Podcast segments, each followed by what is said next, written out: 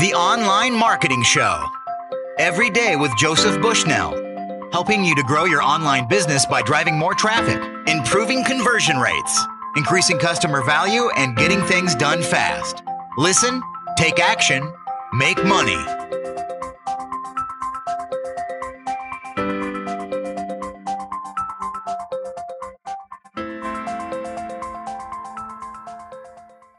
Hi, welcome to the Online Marketing Show. I'm your host, Joey Bushnell. Today I'll be speaking to a fantastic copywriter. His name is Trevor Crook, and you may know him as Trevor Toecracker Crook. That is how he is known in the copywriting industry. Go to unlimitedsuccessreport.com to find out more about him. Trevor, thank you so much for being with me on the call today. G'day, Joey. Uh, thanks for having me. It's a pleasure to be on your call. Thank you. Trevor, how did you get into copywriting? Interesting question. I was uh, actually in banking for a total of 20 years, uh, 15 years in, in paid uh, employment as, as a banker and then five years as an independent broker. And it was back in 2001, I was sort of struggling as to what I wanted to do. I had my own business, which was the broking side of it and also doing, you know, business consulting slash mentoring. And my passion really had been marketing.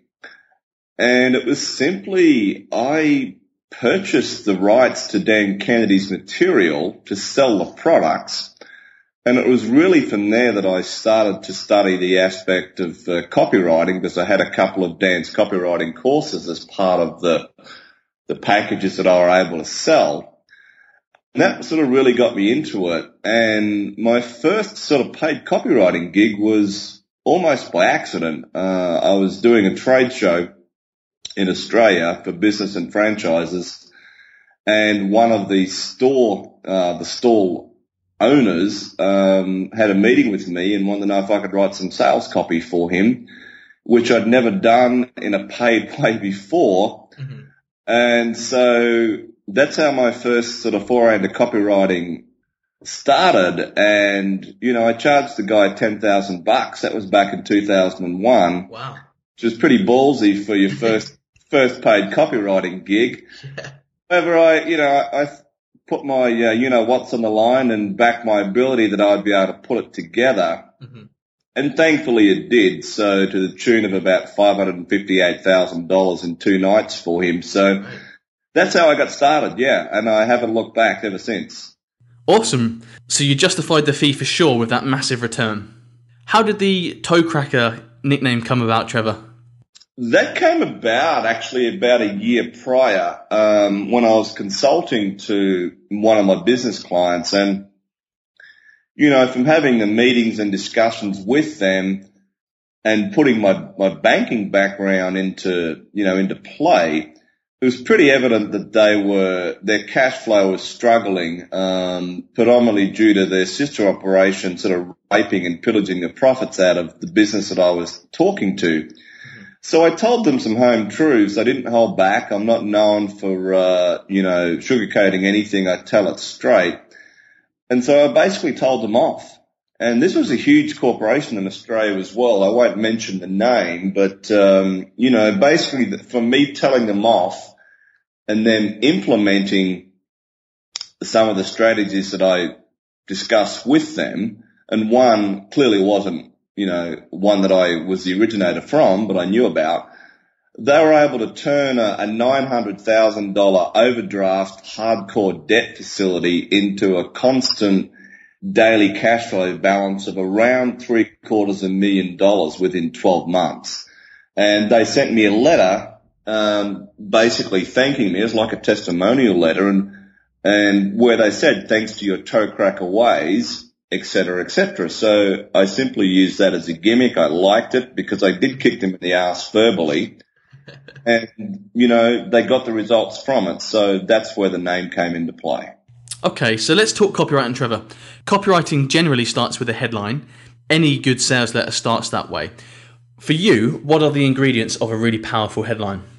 Well, the ingredients come down to, to many factors. I mean, I generally won't even look at working on a headline for myself or for my clients until I know exactly what the offer is and know who the hell you're selling to. In other words, profiling.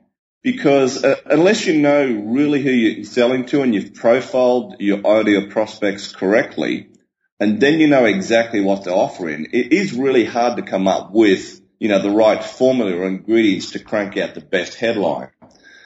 One of the things that I stick to these days and have done since um, discovering this back in 2007 from my mentor, Mr. Ted Nicholas, is that to keep your headline below to a maximum of 17 words. Okay, sure you can have your subhead and subheadings, two or three, four if you need be, but I'm sure you've seen the the long epic headlines which almost are like a novel in themselves and I've done those in the past myself. But, you know, when Ted's got eight odd billion, and that's with a B, not an M, billion dollars in a track record as a writer and testing headlines, you know, less than 17 words or more, and the results are always the same, that's one of the key ingredients for any writer. You know, make that headline short, punchy, stand out. You know, make it the neon light, you know, at some sort of Broadway type scenario in New York where it really stands out,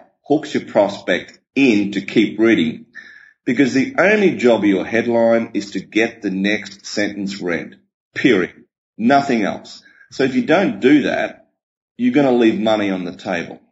Do you have any examples of the best headline that you've ever written? Do you have a favourite from all the headlines that you've written over the years? A favourite that comes to mind, um, God, there's a there's, there is shit. There is a lot. Um, mm-hmm. Rather than give you a specific one of mine, um, I'll give one that I talk about because you know I've modelled from these, and you know the results that people get, right? You know, based on the modelling from those is very, very, very, very invaluable. Okay. And like as an example, and I learned this from Dan Kennedy about the the power of adding an S. You know, for one of his clients, he had a headline which said uh, they were offering guitar lessons, so they're running lead generation adverts, which is clearly just a headline with a response mechanism. Headline A that they tested was put music in your life, call, and they had a number to call. Call XYZ now.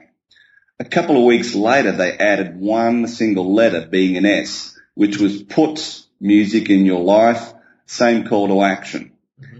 That one letter S turned the previous headline from really I've got to get off my ass to learn how to play guitar to a benefit implying it's done for you. And the response increase there was 300%. Wow. Right? wow. Now, you know, that's quite staggering for, for one single letter. Mm-hmm. And recently, as in recently, as in December. So, and I can't, to be honest, off the top of my head, recall what the exact wording was from this. But my then girlfriend's mother uh, works for a big hearing um, loss, you know, center in Canada, and the guy that owns the business has got centers all over Canada. Mm-hmm. And she showed me the headline from the copywriter that they'd been using she didn't like it. I didn't like it. It wasn't really a, a benefit driven type headline. Literally the next day I'm shaving thinking about this headline, how I could improve it. And from, you know, I, I quickly came up with something different, which I knew wasn't the best. Mm-hmm. But just from testing, my headline out pulled their control by 15 to 1 or 1500%. That's that's the power of copy. So rather than just one example, you know, there's so many of them. You know, I just I'm just finishing the my latest monthly report, like I finished it today, and only a week and a half ago, um, one of my friends were having coffee, showed me a an example of a CPA offer that he was putting out, and to the credit of the copywriter, um, even though the copy had more holes in it than the Titanic, it was still generating sales. Mm-hmm. So, you know, I told him to part with some Benjamins and let me tweak it for him at mates rates. Mm-hmm. I said, until I get time to get to the copy, let me just bang you out a couple of quick headlines based on what I can see already will outpull, or what I, what I thought would outpull. Gave them to him the next day. Within 24 hours, his sales, now he's, you know, he's consistently getting da- daily sales of X. His sales are up 59.09%. percent mm-hmm. I really took his existing headline, subheadings, and made added a couple of words to a bit more sizzle. Now I know it's not the best headline I could come up with until I do the research and rewrite his sales letter. However, you know, within literally 24 hours, his sales are up 59 odd percent.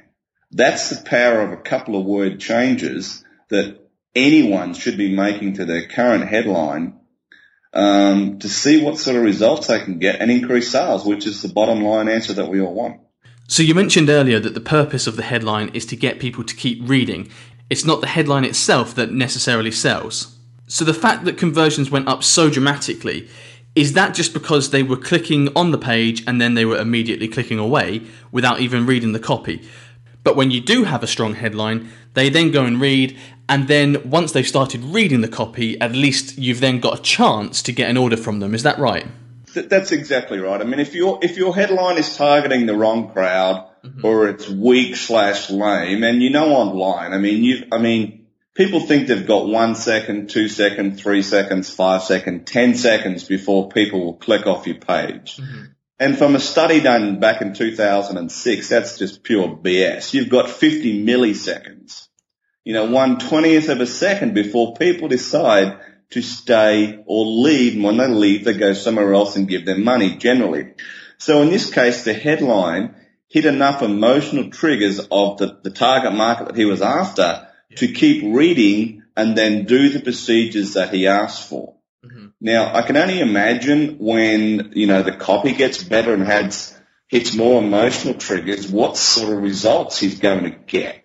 It's those minor changes, the, the tweaks, the, the one word, the two word, the five words, the ten words, you know, in your copy that can make all the difference. I mean, I, I can't reveal who this company is due to, you know, a lot, a lot of the copy that I do is you don't even know that I've done it. Mm-hmm. Okay. It's just, you know, I sign certain disclosure agreements. Mm-hmm. But like last year I was hired by a, a weight loss company that did $125 million in sales the year before to beat their controls. Okay. Mm-hmm. And, you know, when someone's got such a track record and they're spending, you know, millions of dollars a month in, in advertising and buying traffic, etc., um, you know, I mean, it's, the, the pressure's on. Um, and I rewrote their infomercial, which was already doing exceptionally well. But they wanted to see if a few tweaks here and a few tweaks there could bump it up or whether it could go the other way what I find is people just get stuck. They put up their their sales letter or they do their offline marketing piece and they go, well, that's working uh, to a degree, so they don't even bother to test it.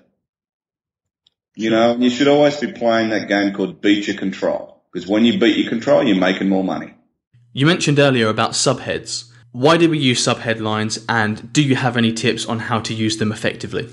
Well, yes. Okay. In terms of headlines, Firstly, um, you know, what I teach people and what I recommend to people is that you should be cranking out about 150 headlines before you even decide on the first couple to test. Mm-hmm. Now, I know 99.9% of people are too darn lazy to even do 20. Mm-hmm. That's their choice. Okay. What I can tell you with absolute certainty is, for example, David Ogilvy, who's, you know, obviously an absolute legend in terms of direct response advertising. People know he's famous for his Rolls Royce headline. What they don't know is that was his 104th headline. Took 103 phase before the 104th one hit it out of the park. So when you've done your, when you've profiled your ideal customers correctly and you know what your offer is, et cetera, et cetera, and you've spent the time investing in your headlines, you can use those, okay, some of the other key benefits to use in your subheads. You know, it's like catching a fish, okay? You mm-hmm. throw the line at, you get that first little nibble, right? And as you start to pull, you, you get the fish further on your bait. That's what the subhead headings are designed to do. In other words, you've hooked your, your ideal prospect in to at least read your headline and to continue to read. Those subheads are designed to hit more emotional triggers to get them to keep reading, keep reading, keep reading. Mm-hmm. Now you can get them down as far as a salutation, have the salutation worded incorrectly and lose sales. So all facets of your copy, not just your headlines, are very, very important. And to give you an example, uh, and I speak about this, you know, in, in various uh, places around the world where I speak, but it's very powerful many years ago, some friends of mine, and you know, I, I won't say who they are, but they were selling, you know, an ebook on how to have a wedding on a shoestring budget, right? Mm-hmm.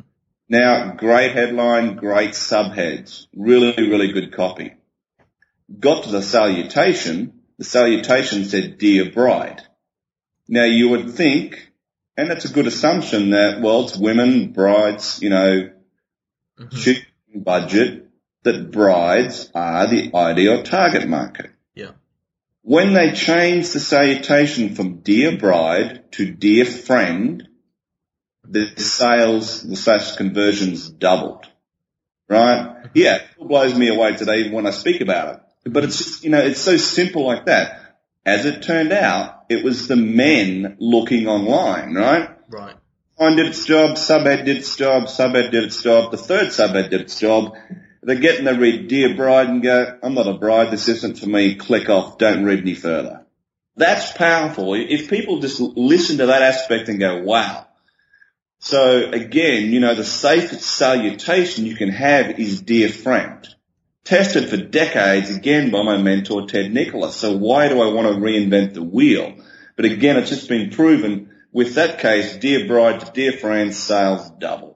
Sure, so Dear Friend works because it's quite general when it's a warm and friendly way to start the letter. If you get too specific, could you actually miss who you're talking to? Yes. Now, if you, if you, to, to add to that though, if you know, really understand who you're selling to and don't assume who you're selling to, yeah. well then you can add to it. So let's say you're, you're selling to taxpayers, you know, that are frustrated. Yeah. You could go dear friend and frustrated taxpayer or, or beleaguered taxpayer. Yeah.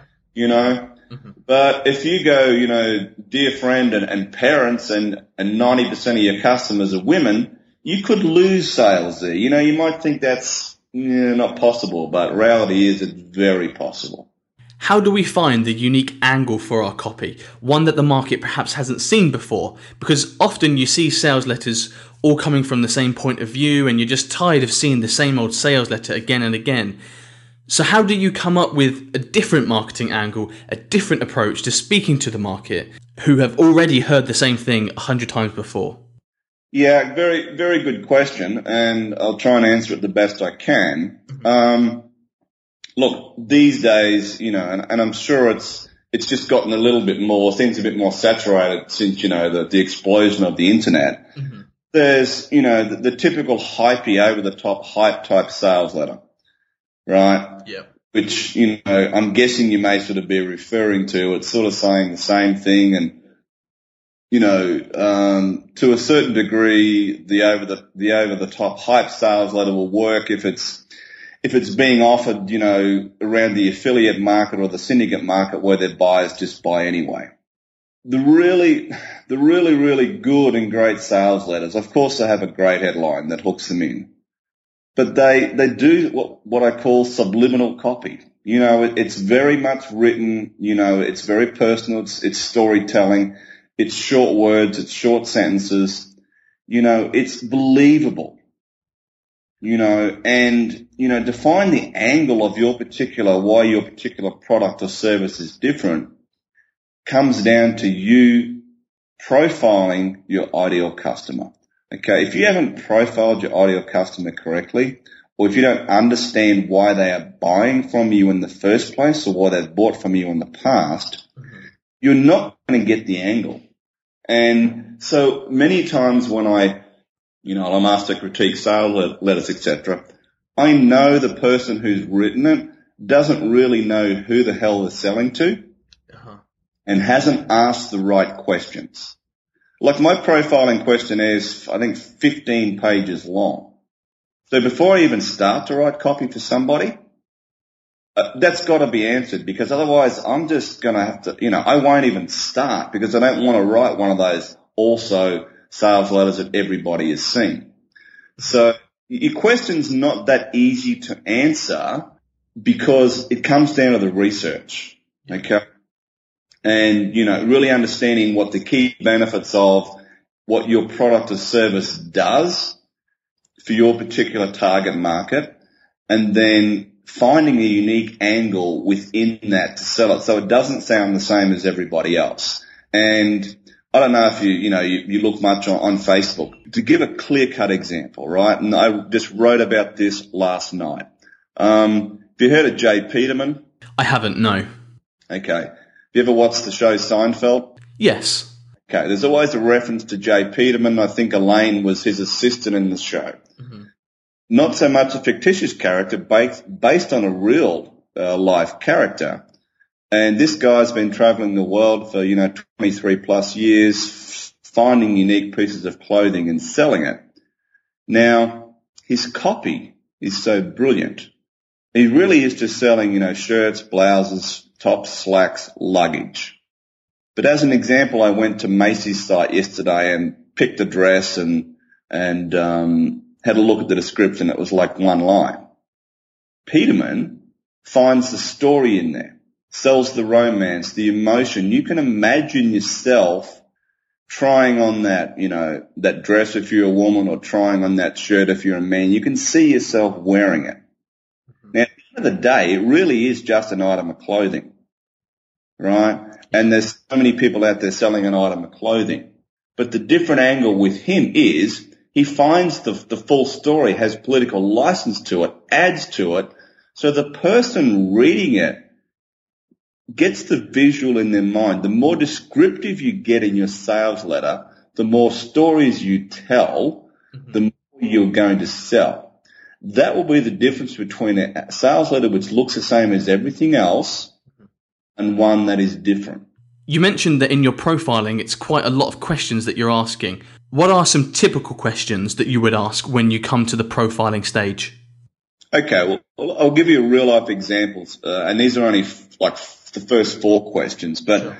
you know, I was critiquing a, a two-page flyer slash letter for a, a client in uh, Scotland, actually, who was offering Tai Chi lessons. Mm-hmm. And the letter was, was, was pretty good, right? Mm-hmm. But I asked, the first question I asked was this, who are you selling to? Male or female? Now, the first answer from John was, it was, and it was very flippant. Well, women. And I was like, you know, I'm the dummy. And I said, okay, so what percentage of women come into your classes? And off the top of his head, he thought it was 80%. So already in two questions, I knew 80% of his paying customers were female. Question number three. Well, what's their age parameters? Are they between 35 to 45? 45 to 55, 55 to 65. So I ask questions which are designed to, you know, give them sort of, oh, okay, well, I think they're this. The answer was 45 to 55. So three simple questions now. I know that 45, sorry, 80% of their paying customers are women aged between 45 to 55. Fourth question was, what's the number one reason they come in for Tai Chi lessons? He goes, oh, stress. They want to, they want stress relief. So four questions very simply, we know who's buying. And then I said, look, I want you to find out exactly what the percentage of, of you know, women customers are as opposed to men. And it, and it turned out it was 90%. So just four simple questions, which he knew in his head, and that's the key. He knew the answers. He just didn't know how to ask himself to extract the data. 90% of their paying customers were females aged between 45 to 55 who the main benefit was they wanted stress relief, right? Mm-hmm. None of that was mentioned in their sales copy anywhere. Mm-hmm. So you imagine if you started running a headline which said attention women aged between 45 to 55 who want stress relief and then wrote the copy around that angle. How much more business do you think you would get? Loads. Do you know the conversion increase on that one? I look, I don't, you know, again, that, that was 2006. Mm-hmm. Uh, um, there's just so many s- stories like that. And, and the, you know, the sort of, the sad part is they're true, as in sad, because it's just, that data is there. Yeah. What I can tell you with absolute, you know, fact is stuff like that isn't a one-off. Yeah. Okay. Mm-hmm. So if people profile correctly and just ask themselves the simple questions, you know, other questions are, well, what keeps you awake at night? You know, what gives you insomnia? What gives you indigestion at lunchtime? What gives you diarrhea in the morning? What are you afraid of? You know, those type of questions to ask, you know, when they're profiling, because all that information helps you get the right angle. I was doing a, um, a mentoring session last week for a guy. He's writing a package targeting mums, and actually, fact, almost almost ninety percent of their of their customers are mums who um who buy the product for their children with some sort of um, learning disorder, and you know he had the angle of his copy wrong because he was targeting he was targeting the copy from the angle of all the all the pain that that, that, that the mums might experience and, and the frustrations, mm-hmm. which is an angle that you can use, right? Mm-hmm. However, the best angle which I see for this copy and for his copy was what are the benefits that these mums' children are going to get yeah. from the results their kids get after you invest in the product. So instead of saying, you know, the kids are going to be angry, pissed off, don't want to go to school, blah, blah, blah, blah, blah, what are the benefits? Your kids are happy, you know, do the angle from that side so they can see their child simply going from this miserable git that they are now, amazing happy kid in a short period of time using specifics. And so they can see, wow, my child, all I've got to do is, is pay the money now and do what this thing says to do and I'm going to have one of those happy children because deep down that's what they want. Yeah, absolutely. You talk, Trevor, about three basic buying motives. Can you tell us a little bit about that, please? Yeah, well, you know, like anything, okay, um, you've got to hit the buying motives of your ideal target market, right? And there are three basic buying motives, right? And really the first one is motive, okay, or self-preservation. You know, we must have food, clothing and shelter for ourselves before we can think of others, even our mates. It's, it's an old instinct, right? Mm-hmm. So it's our oldest buying urge, mm-hmm. right? Self-preservation. And then you look at basic buying motive number two. Okay. It's romance. Okay. Mm-hmm. So, you know, in terms of old instinct, once we've got food, clothing and shelter, okay, we turn to leisure, so comes romance. And I'm talking romance not just about the desire for sex, romance for adventure, for travel, and so on. Mm-hmm. Second biggest, you know, instinct, and I know people like, you know, I mean, I made the decision years ago um, to be able to live anywhere in the world and travel and do what I do as a writer. You know, um, that my basic buying motive is number two. My, my romance is the adventure for travel. Mm-hmm. Do whatever it takes to ensure I get to live that lifestyle. And I know many people are envious of that lifestyle and want that same lifestyle. Okay, so they see what I do and they see how I live and that's hitting their basic buying motive number two. Okay. And then the last one really is the basic buying motive for money. I mean, money, as you know, pretty much can buy anything. It gives you security. You can buy the food, you can buy your clothing, okay, you can have the romance, okay. Mm-hmm. So when you combine all three and understand how the how each individual uh, basic buying motive works, and you weave that into your sales copy, um, you can't help but get results.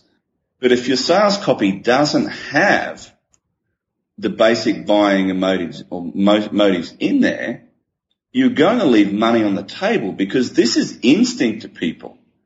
You know, I mean, nothing really has changed, for example, in the last 100, 200, 300 years or even longer. you know, in terms of our brains. So whatever it is that you're selling as a product or service, you have to hit the basic buying motives of your ideal target market. If you don't, you leave money on the table. And getting back to your question earlier about, well, you know, how can you write sales copy which doesn't look the same as everybody else? Mm-hmm. When you, those sales letters literally, you know, leave out a lot of the key ingredients, don't really, you know, hit the basic buying motives in a way that's believable. And, you know, so people get sick of looking at the same old, you know, garbage all the time in most cases, do you think you're combining those three things, or do you focus more heavily on one and perhaps weave a little bit of the other two in? For example, let's take the internet marketing make money online niche. What do you think is the main buying motive there? Is it money or self preservation? Well, you, you, may think, you know, it, it, may think, well, money's the, money's the major one. Mm-hmm. Okay. And of course, money is a big driving thing, how to make money on, on, online, right? Mm-hmm most of the sales letters you see are selling the lifestyle that comes from that. Yeah. So they're, they're combining the romance with the money on that one. Okay. And then that you get to obviously buy the food and, and do the shoulder. So the main two there would be the money and the romance. Yeah. Heavily laced on, you know, buy my, you know, buy my product, plug it in, go to sleep, you know, make $5,000 while you, while you sleep eight hours. Mm-hmm. Okay. And then this is the lifestyle that you can have. Mm-hmm you know, at the same time, you know, in terms of, in anything that you write, you know, you just want to make it believable at the same time use a political license to, to stretch the truth, um, but still be, still be believable. But definitely, yeah, the, the, the two big things there would be the, the money aspect and the, um, and the romance, in other words, the lifestyle. Sure. So as another example, uh, the health and fitness niche would be the romance of being attractive, being able to have sex with who you want or have a relationship with who you really want to. Is it also a little bit of self preservation in terms of living longer and being healthy? Look, there's definitely the self preservation and, and the romance angle. And, yeah. you know, I mean, it's been time proven that, you know, the, the hidden benefit as to why people want to lose weight is to look good naked for the, for themselves and their partner. It's the hidden benefit. And, you know, ultimately, um, it, it's, you can hit so many emotional triggers with, you know, the weight loss industry. And obviously it's a competitive market, correct? But again, you know, I, I have fun writing in that industry because you can hit so many emotional triggers in so many different ways that, you know, it's, uh, you know, it's definitely enjoyable to write for. Um, but the self-preservation is one. People, you know, you, you mentioned that the self-preservation and the health, et cetera, et cetera. But the, um, the same time, you know, when you're writing the industry, there's, you know, how many diets are there? You want to get past people's, you know, sort of cold reasoning is to go, well, you know, why is this going to work for me? I've tried that before. I never lost weight. I didn't do that. I didn't do this. Mm-hmm. Uh, so your copy's sort of got to get past their what really is their logical thinking mm-hmm. and, um, you know, get them to where their best buying urges are, which is their basic buying motives. And so that you get around that with, you know, your before and after pictures and your testimonials and, and that type of thing to really ram home because they see a hugely obese person who's now thin and want to do the same. So, you know, it's, um, and even like, you know, various markets. I mean, I'm, I've writing for a, a lawyer in the US at the moment, and he targets um, IRS, you know, people who are, you know, owe the, owe the, the US government tax. And we certainly hit all the, the basic buying emotions there. And the hard part is that the copy has to be approved by the Florida bar.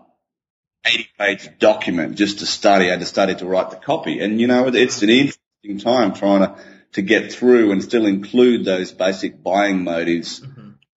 proved and then get the results. Sure. But it's definitely, it doesn't matter what you're writing for. I mean, they're the basic, they're the basic things that people want. Um, it doesn't matter what you're selling. Okay. Mm-hmm. But find those uh, motives with storytelling and I can't ram home the importance of storytelling you're going to get more sales. You can get an angle wrong. You very, you very easily can get an angle wrong. Okay.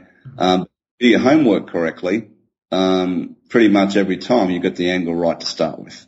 Do you have any ways that we can hold or justify having a sale? Um, there's many ways to justify a sale. Okay? If you're familiar with, um, generally, you know, the 50% off type sale, 20% off, you know, the perception is you've just jacked the price up and done a bit of a discount, right? Particularly in retail stores and the like. Mm-hmm. Um, I've held sales doing a damage, modeling off the damaged stock run letter back in the late, I think it was late 1920s or 1930 for digital download products. You know, um, when I say justifying, you know, I, I held a sale saying, look, you know, I did, I did some recordings. There's too much background noise. However, you can still hear the content. The content is actually good. Um, effectively the, the audio is damaged. However, um, you know, I'm prepared to reduce it at this price. Um, so I'm justifying why I'm selling it cheap. Okay. Mm-hmm. And I remember talking about this on stage in 2009 in Canada and this guy comes up and he goes, I bought that from you. You know, I did the email so that there's, there's many reasons, you know, people look for excuses for a sale based around a birthday, mm-hmm. you know, Christmas, Halloween, you know, Easter, 4th of July. Mm-hmm. Every single day in the world, there's some historical event. If you just look online, mm-hmm. justify why you're going to have a sale. Okay. Mm-hmm. It comes down to your imagination. It really does. Yeah. Okay. Um, there's so many things that you can do. You know, as long as you justify though in your prospect's mind as to why you're having it and tell the reason why or give the story, they will believe it. Uh, if you just go, yep, I'm having a sale. Well, why are you having the sale? So there's, there's hundreds, literally hundreds of reasons and ways you can hold a sale and justify it. Mm-hmm. Um, but you know, the damaged stock run letter, are you familiar with it? I'm not, but I've seen that type of sale being done. I've definitely seen that before. Okay. Well, I said, I was Robert Collier, I think back in 1930, which basically he said, look, you know, we'll say it was a pile of books. We got a pile of books and, you know, Billy Bob knocked his coffee over 50 books. Mm-hmm. Books good, but the covers have got a coffee stain on them. The content's great. This is the reason why the books are going out instead of being, you know, 1995, you know, they're 795. Mm-hmm. Find why you have the sale. Do you always see a massive spike in sales when you're offering a sale? People do just take you up on the offer suddenly. Yeah, as long as you've written it correctly and you've justified why you're doing it. Yeah. It's amazing the psychology that works. And, and especially when you're writing to a, uh, you know, like a, a, a list of people who you think would have an idea on the psychology being used. Mm-hmm. You know, like the internet marketing crowd or whatever. But again, as long as you're justifying why they're, you're having a sale and you're hitting their, at least one of their, uh, buying motives, mm-hmm. hand up it's very, very powerful. And, uh, and, you know, just that damaged stock run letter is just such a well written letter. And, you know, you seriously, you, I mean, I know, I know of people who've literally like, let's take, they'll take a whole pile of product and they will pour, literally pour coffee over it. It's just such a good way of, of doing something. Mm-hmm. Again, it's the story being told around how the stock was damaged, justifying why it's being sold, at that price instead of the normal recommended price. Yeah. Mm-hmm. That formula, you don't have to do the damage stock run. You can do it for any reason. Sure. You can wrap it around one of your kids, your wife, your lover, your, you know, your, your husband, your boyfriend. Doesn't really matter. Okay? Just tell the story that goes with it, make it believable, and then that justifies why it's that price and why it's that limited number. If we are selling at full price, how do we increase our perceived value so that the full price still seems like a really good deal? Good question. Um, you don't want to do what the typical IM crowd does and add, you know, $40,000 worth of BS bonuses, which you couldn't give away in a heartbeat. yeah. You want to make, you want to make your bonuses, um, genuine value, mm-hmm. achievable, and bonuses that you could sell standalone. Okay. Mm-hmm. Now, um, give an example. uh, when I was in Australia doing direct mail and selling my, you know, thousand dollar business in a box package to business owners. Mhm. I was selling it for 997 and in the, in the second PS, it wasn't mentioned anywhere else. This was the takeaway and the urgency. If you're one of the fir- first 27 business owners to order in the next seven days, I will also give you 14 nights free accommodation for two people valued at $1,500. All right? Mhm. Seven certificates, two people times two nights. I paid $38 for those, including tax. All right? Mhm. The perceived market value from the company offering those was about $3,000. I pulled it back to be conservative. But I created the urgency to get people to take action now and order in the next seven days and, and be one of the first 27. All right? Sure. So they liked what they saw, but to get them to part with their cash now, I gave them the incentive. They didn't know it cost me $35 plus the tax, coming up to 38 bucks, Mhm. right? Uh, one of my travel clients in the, uh, uh, former travel client in, in the US, they would send out, they send out 30,000 postcards a week targeting people to come and listen to their presentation, not timeshare, but the travel industry, right? Selling a travel club. The carrot or the draw card was that if you came into the presentation and sat there for 45 minutes, even if you didn't invest or not, there was no hard sell. They gave you a cruise for two people, five night cruise, value 1100 bucks. Cool. Now it cost them $27 to buy those cruises. But people know a cruise is going to cost you five, six hundred bucks for a week, you know, five nights, five or six nights, whatever the deal was. Mhm. Okay, so you want to look for those, and it can be online or offline. You want to look for those um, items which are low cost to you as the product slash service owner provider, Mhm. genuine high perceived value to the person that's going to purchase your product or service. That's how you sell something at the full price. My final question, Trevor, is when you are calculating how well a sales letter has done, the actual ROI that the sales letter got you, are you calculating that on initial sales from the letter or do you take into consideration the lifetime value of that customer as well? Is that something you take into consideration or not? Well, for my, I mean, when I'm doing for clients and they give me their results, etc., obviously they're, they're generally looking at the initial results, right? Yeah. However, you or, you know, your listeners should be looking at what the, what the, the lifetime value is if it stays at a consistent rate. Now, I mentioned, uh, you know, at the beginning of the call about the client I first ever wrote for. Uh, that figure I quoted you was based on his first two levels. He had five levels that he offered. Okay. Okay, but just on the first two levels alone, because I, I, I only worked it out on that, Yeah. Hmm from those two nights, he'd pulled in at least five hundred and fifty-eight thousand dollars. Yeah. So it's very, you know, it's very important for you know your people to work out the lifetime value. Absolutely, because if you know what your lifetime value of a customer is, Mhm. right? So it's worth a thousand bucks, even though your first sale might be worth fifty. Mhm. What prepared to do to get a customer on board, knowing they're worth a thousand bucks to you? You know, so yeah, like in his case, he knew that if you went to his introductory night for his stock market event and paid him the 165 bucks, that 30.8% of bums on seats spent three and a half thousand dollars with him. From those group, 12% parted with $6,000. Mhm. Okay. And so on and so on and so on up to his real high end stuff. Yeah. Glad you mentioned last lifetime value because unless I'm working with a client forever, I, I, you know, I don't work that out, but they, but they should work it out as well. It's like the little job I did for my, my mate tweaked his headlines. He knows what his daily income is. Mhm.